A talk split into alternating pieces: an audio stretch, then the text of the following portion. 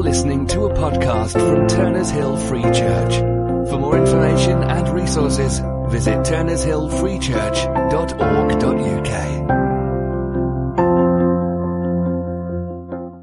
I cannot tell you when I became a Christian specifically. I got baptized when I was 15, and probably before that, there were multiple times when I asked for God's forgiveness and gave my life over to God. No one dramatic moment. But by my mid teens, I was a Christian. I had recognized I needed God's freely given grace and forgiveness. The Apostle Paul could not say that about his conversion. He definitely would remember the when and the wheres. It's in some ways the polar opposite of my experience. His conversion was not only dramatic, but it was massively significant because of what Paul went on to become. There's so much that we could unpack from this passage, but I want to draw on just a few observations as we reflect on the account of Paul's conversion. I've grouped my comments under three not so memorable headings as follows. First one, don't expect to remain unchanged if you meet with Jesus. Second one, life after death of the old self. And the third one, this man is my chosen instrument. After that, we'll give some time to how we might apply these things to our own lives. Before we jump into that then, let me just set some brief context to the story Saul was born in Tarsus into a privileged and devout Jewish family, descendants of the tribe of Benjamin. At about 13 years old, he was sent to Jerusalem to the great Jewish school of sacred learning, where he was a student of divinity and Jewish law. Sounds awful, doesn't it? he was a pupil of the celebrated rabbi Gamaliel, and he spent many years studying the scriptures and debating questions concerning them with the rabbis. During these years of diligent study, he lived in all good conscience. His Jewish or Hebrew name was Saul. However, it was typical for Jews at the time to have a Latin or Greek name as well. In this case, it was Paul. Saul then was super religious and became a Pharisee. The future was bright for him. He had a lot to be confident in. He writes in Philippians 3 If anyone else thinks he has reason for confidence in the flesh, I have more. Circumcised on the eighth day, of the people of Israel, of the tribe of Benjamin, as to the law, a Pharisee as to righteousness under the law, blameless. In calling himself blameless here, he is not saying he was without sin. Rather, he was saying he was exemplary in keeping the Mosaic law, as many of the Pharisees were. The ascension of Christ was 12 months past. Saul is traveling to Damascus in Syria. He's in pursuit of Christians who have put their faith in Jesus.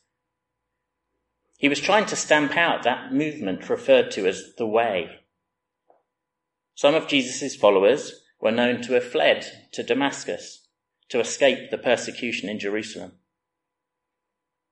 Damascus was about 150 miles from Jerusalem, a week's journey from Jerusalem, and therefore a relatively safe haven, sufficient distance away from the dangers of Jerusalem. Saul, with letters from the high priest in Jerusalem, had authority to hunt down Christians, arrest them, and bring them back to Jerusalem. He effectively had an extradition order for them. But God had very different plans. For on the road to Damascus, as he neared Damascus on, on his journey, suddenly a light from heaven flashed around him. That light was Jesus appearing before Saul right there From that point, things changed for Saul. To my first point then, don't expect to remain unchanged if you meet with Jesus. Jeff spoke last week about the two disciples travelling on the road to Emmaus. Paul prayed about it this morning. that journey was described as one where they started out wanting answers and ended up wanting Jesus. Unbeknownst to them, they had walked seven miles with Jesus, and having spent time with him, they were changed. They yearned for more time with Jesus. This week, strangely, we have another journey where it starts out one way and ends up changed. When the light appeared, Saul, verse 4 tells us, fell to the ground and heard a voice say to him, Saul, Saul, why do you persecute me? Who are you, Lord? Saul asked. I am Jesus, whom you are persecuting, he replied. The passage tells us the voice that spoke to Saul was Jesus. But it was more than his voice and light. Paul tells us in his first letter to Corinthians, Am I not free? Am I not an apostle? Have I not seen Jesus our Lord? Are you not the result of my work in the Lord? But also in chapter 15, Paul reports who Jesus appeared to after the resurrection to Peter and to the twelve, to 500 brothers at the same time. Then he appeared to James, then to all the apostles, and last of all, he appeared to me also. It's clear then that Jesus was there in person and Paul saw him face to face. In fact, Paul's most important credential to be an apostle was that he was an eyewitness of the risen Christ. Seeing Christ fundamentally changed Paul.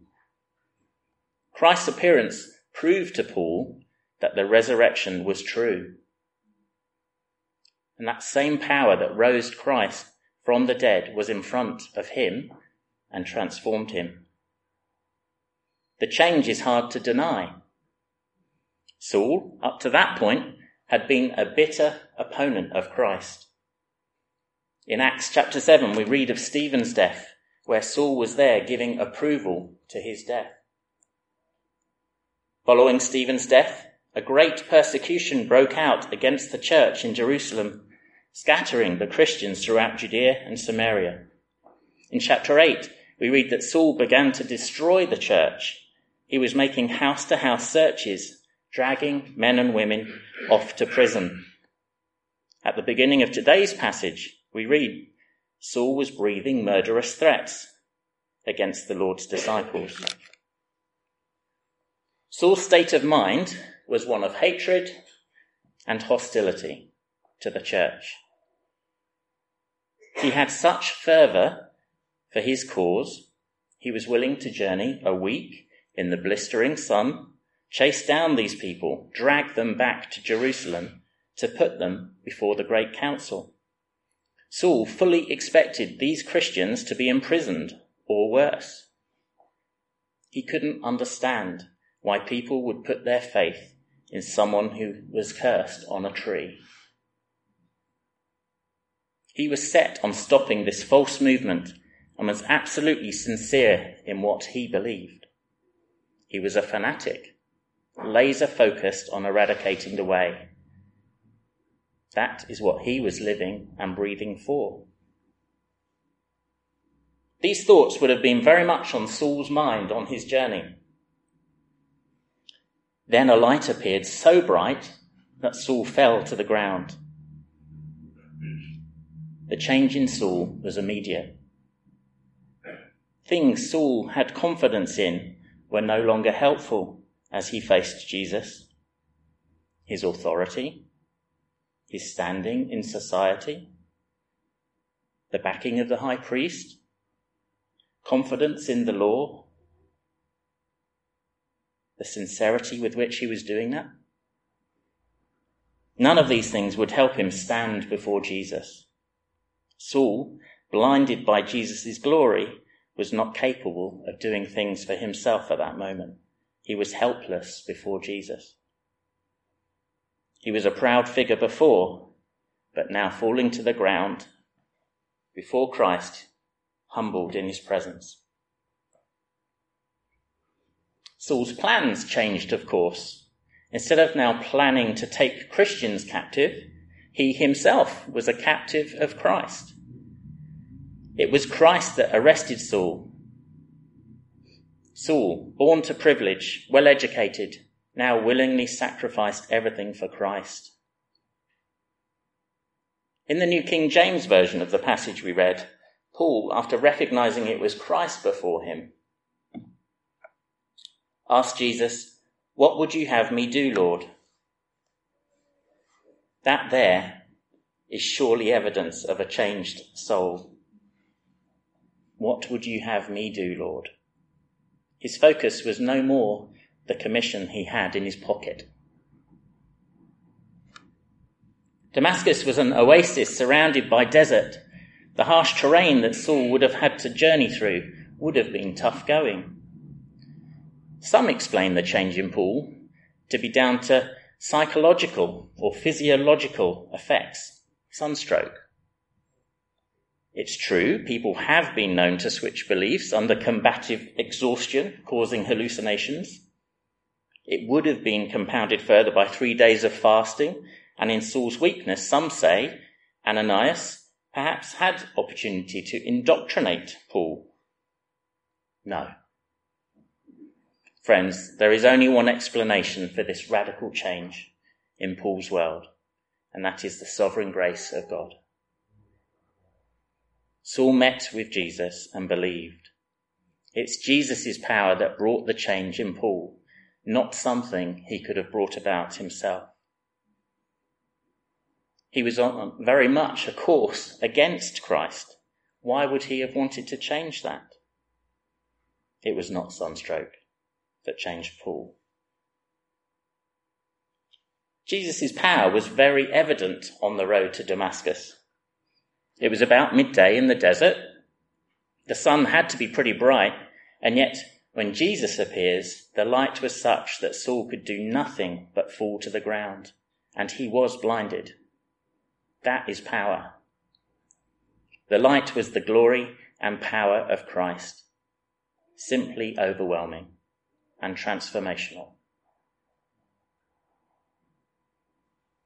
Christ addresses him Saul, Saul, why do you persecute me? It's not clear to me the manner in which Jesus calls Saul's name twice. Maybe it was called twice because Saul needed waking up, or maybe because of concern of danger, calling a second time to stress urgency. Or maybe Saul was called twice in a caring, tender way. All of those scenarios apply in reality. For Saul did need waking up. He was on a dangerous path, working against Christ. And for sure, Jesus was looking out for Saul with real care. After all, he had died on the cross the year before for him. Christ's very presence, his glory and power changed Paul. The man who we would have judged with a surely not him, Lord, was changed and goes on to become the greatest missionary to spread the church and the man that wrote half the New Testament. We should expect change then when we meet with Jesus. Let's now take a look at Paul's life after death of his old self. There are two things that I'd like us to reflect on here. Firstly, what happened to Paul, the individual, in the days after his conversion, and how we continue to see evidence of his transformation. Then, I want to reflect on the role of the church in Damascus how it responded to Saul's arrival in Damascus, his conversion. Two things then to comment on Paul's new life in Christ. Christ had given instruction to Paul to continue to the city and to await further instruction. For three days, Paul did not eat or drink, and we know that he spent time in prayer because God told Ananias to go to Saul, ask for a man from Tarsus named Saul, for he is praying. First thing then, Paul had a different and deeper relationship with God.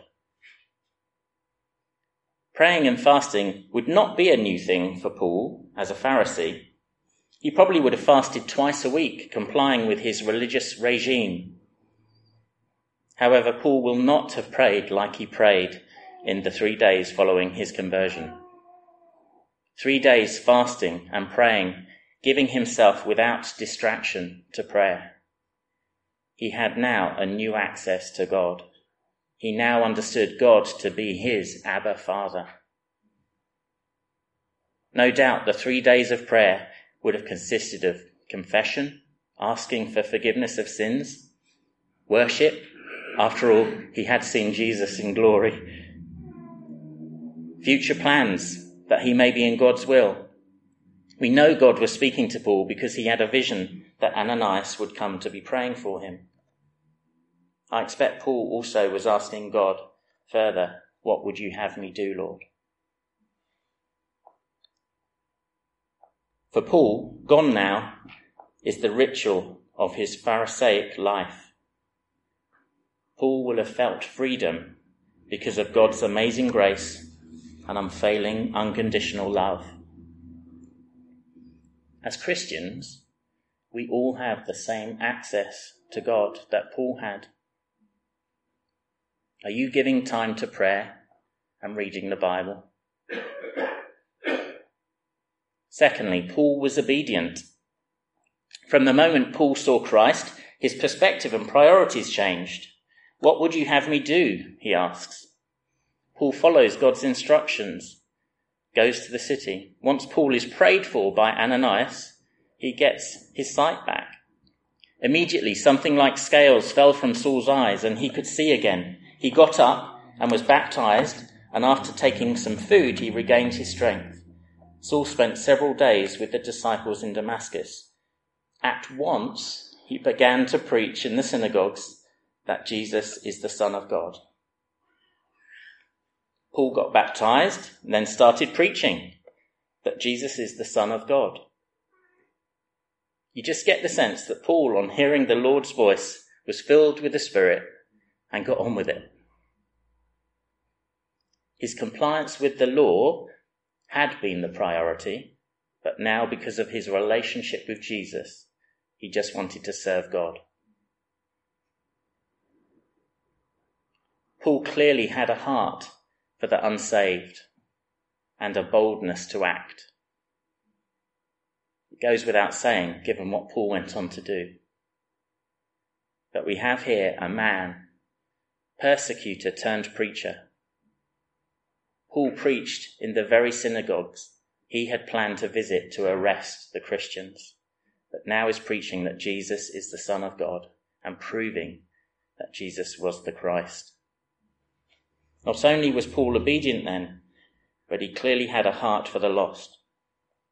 Paul's life from Damascus, Damascus Road onwards was all about growing God's church. When God spoke to Ananias, he explained that Paul was going to suffer for the name of Jesus.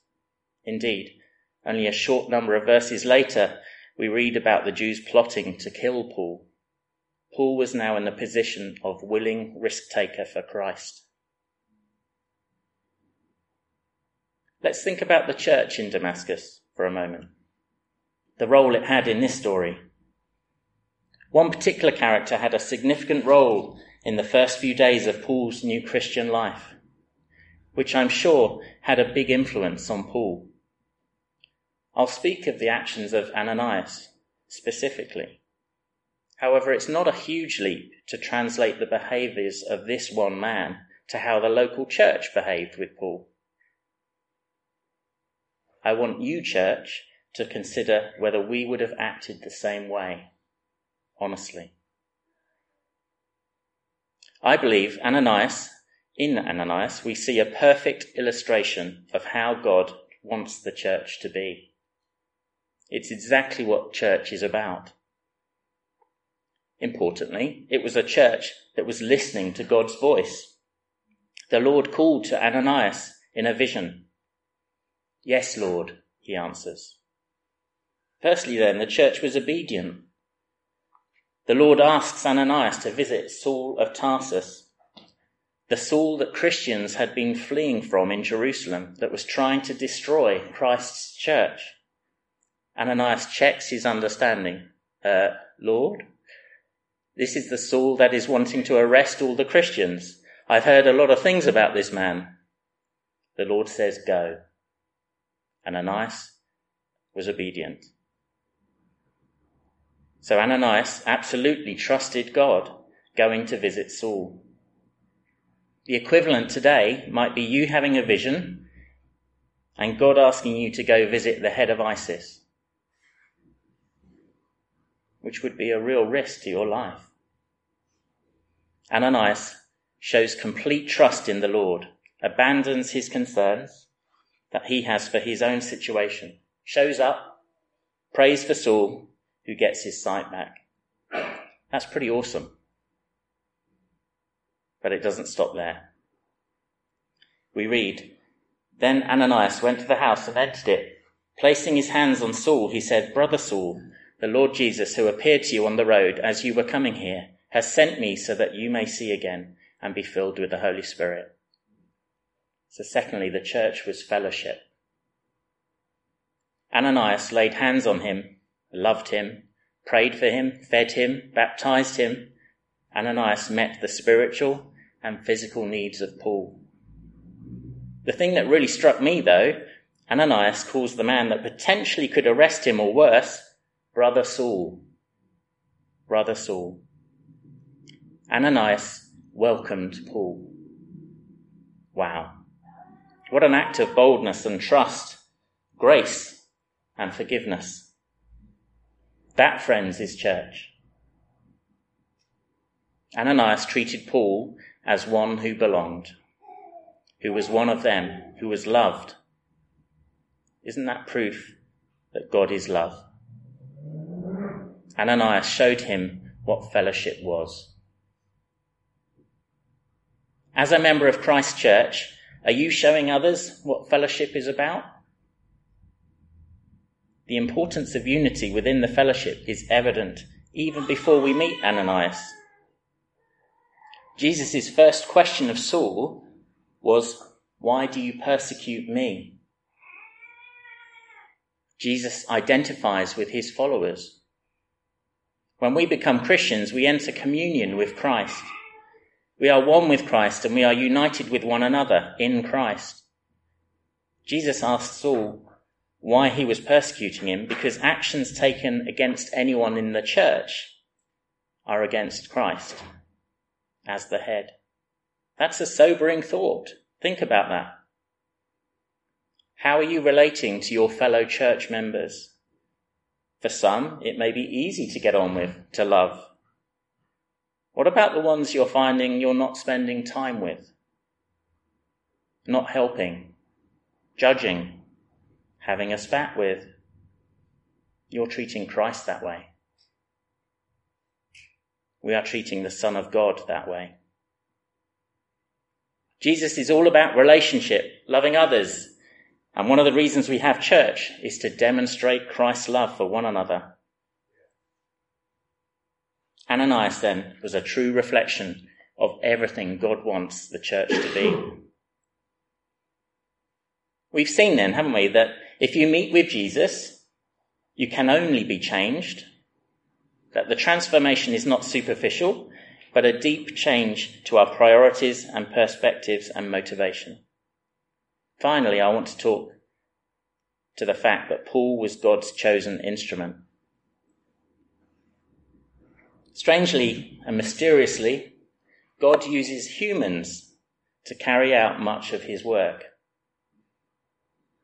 He didn't choose to just deal with Saul himself on the road. He could have. In his perfect timing, however, and as part of his perfect plan, God had Saul go to Damascus, where three days later Ananias would meet with him, pray with him, Ananias and the church in Damascus had a role to play in God's plan. The whole story of Paul's conversion was part of God's plan. God chose Saul. We read, This man is my chosen instrument to proclaim my name to the Gentiles and their kings and to the people of Israel. God didn't say, if Paul fancies it, I'd like for him to go share the good news with the Gentiles. God had a plan for Paul. Paul, in his letter to the Galatians, recognizes that God had chosen him well before his calling. Galatians 1:15 But when God who set me apart from birth and called me by his grace. Later in the book of Acts in chapter 26 Saul Saul why do you persecute me? It is hard for you to kick against the goads.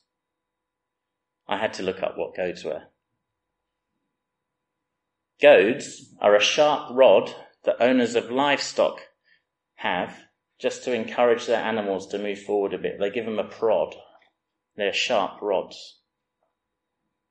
And sometimes the animals would kick back against those goads, and that would actually cause them more pain. And that's what God's saying to Paul here. Paul had actually been fighting against God's promptings leading up to his conversion. Jesus had been pricking and prodding Saul, who'd been fighting against that. Saul had been wrestling, I would suggest, with a number of goads. His doubts, for example. He could not get Jesus out of his mind. He had heard rumors that Jesus had risen from the dead.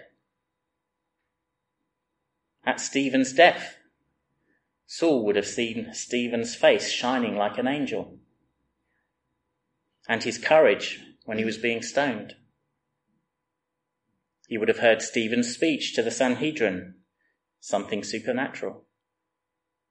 God had been working in Paul's life up to the point of his conversion.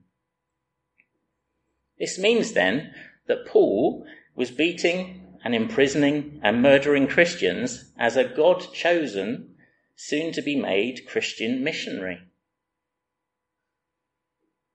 We would have a hard time thinking God had chosen this guy to spread his church. Surely he was far too gone. This man was bad for God's church, but whose conversion launched world mission.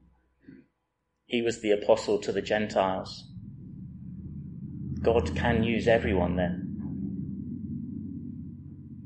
As we think of applications quickly, let's reflect on the two questions that Saul asked Jesus. Have you asked the same questions of God? Firstly, Saul asks, Who are you, Lord? Perhaps God has been working some goads on you, bringing you to the point where you need to recognize God for who He is and what He's done for you. Perhaps you're here this morning and realize that the same Jesus that Saul met face to face on the road to Damascus is calling you. You may not have the bright light, the voice that everyone can hear. You may not have Jesus, Jesus physically in front of you, like Saul. But there will be some elements that must be the same as Saul's experience. Firstly, you must have a personal encounter with Jesus. It's not about knowing about Jesus. You need to know Jesus. You need to surrender to Him in repentance, in faith, recognizing that the life you had was motivated by yourself. And you need God's gracious gift of salvation. Sin imprisons lives and grace liberates even people like Saul, like me, like you. Know this. Jesus does not give up on anyone. Nothing we have done or been can exclude us from the call to be a disciple. God has the same intent with you as he did with Saul. That is to redeem us. We should not think ourselves unworthy of God's love Look at Saul. Maybe you became a Christian some time ago, but you're not feeling close to God. Maybe you're feeling that you've sinned your way out of grace. Know that God's love for you remains the same as it was. His grace is sufficient to cover the deepest, darkest sins in all of our lives. Personal encounter with Christ is essential, not as a one off, but as a day to day regular habit. Are you meeting with Jesus, friend? If you have met with him, you can only be changed as a result. Keep meeting with him. When we take communion, we encounter Christ. We'll be doing that shortly. It may be that you want to pray with someone prior to that and respond to anything you've heard this morning. We'll make that opportunity. The second question Saul asks Jesus What would you have me do? He was God's chosen instrument to do amazing things. Well, guess what? You are too.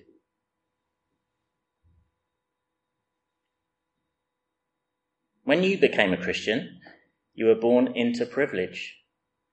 We bear Jesus' name. We have his identity. We are heirs to God's kingdom. What are you doing with that knowledge? It should have a bearing on everything you and I do. Asking God, What would you have me do, Lord, can be scary because we may not get the answer we really want. But knowing God's grace and love for us is more than sufficient, makes it possible to ask. The chances are God will not ask us to do stuff which will involve getting shipwrecked, imprisoned, killed, like Paul was. God wants us to hear his voice and have willing hearts like Ananias. I read a statement last week which said, counterfeit Christianity is safe. Real Christianity is always in peril. And that's true. Loving others requires sacrifice of our own selfish desires, how we spend our time, who we spend it with, what we do with our money, what we think about others. Ask yourself about your involvement with the fellowship we have here. Have you got an issue with another member of Christ's church? You need to sort it because your feelings and actions are against Christ. God would have you invest sacrificially in this fellowship. If we all did it, then we would really see God's church working as intended. The power that changed Saul then, that allowed Ananias to accept and love Saul, that power is the same power that God grants us, empowers us to our calling. Our calling may not be as spectacular as Paul, but it is spectacular. It's what God chose for you. My prayer for you then, and for this church, is that when the Lord calls, we hear it and we answer like Ananias with a yes, Lord. Amen.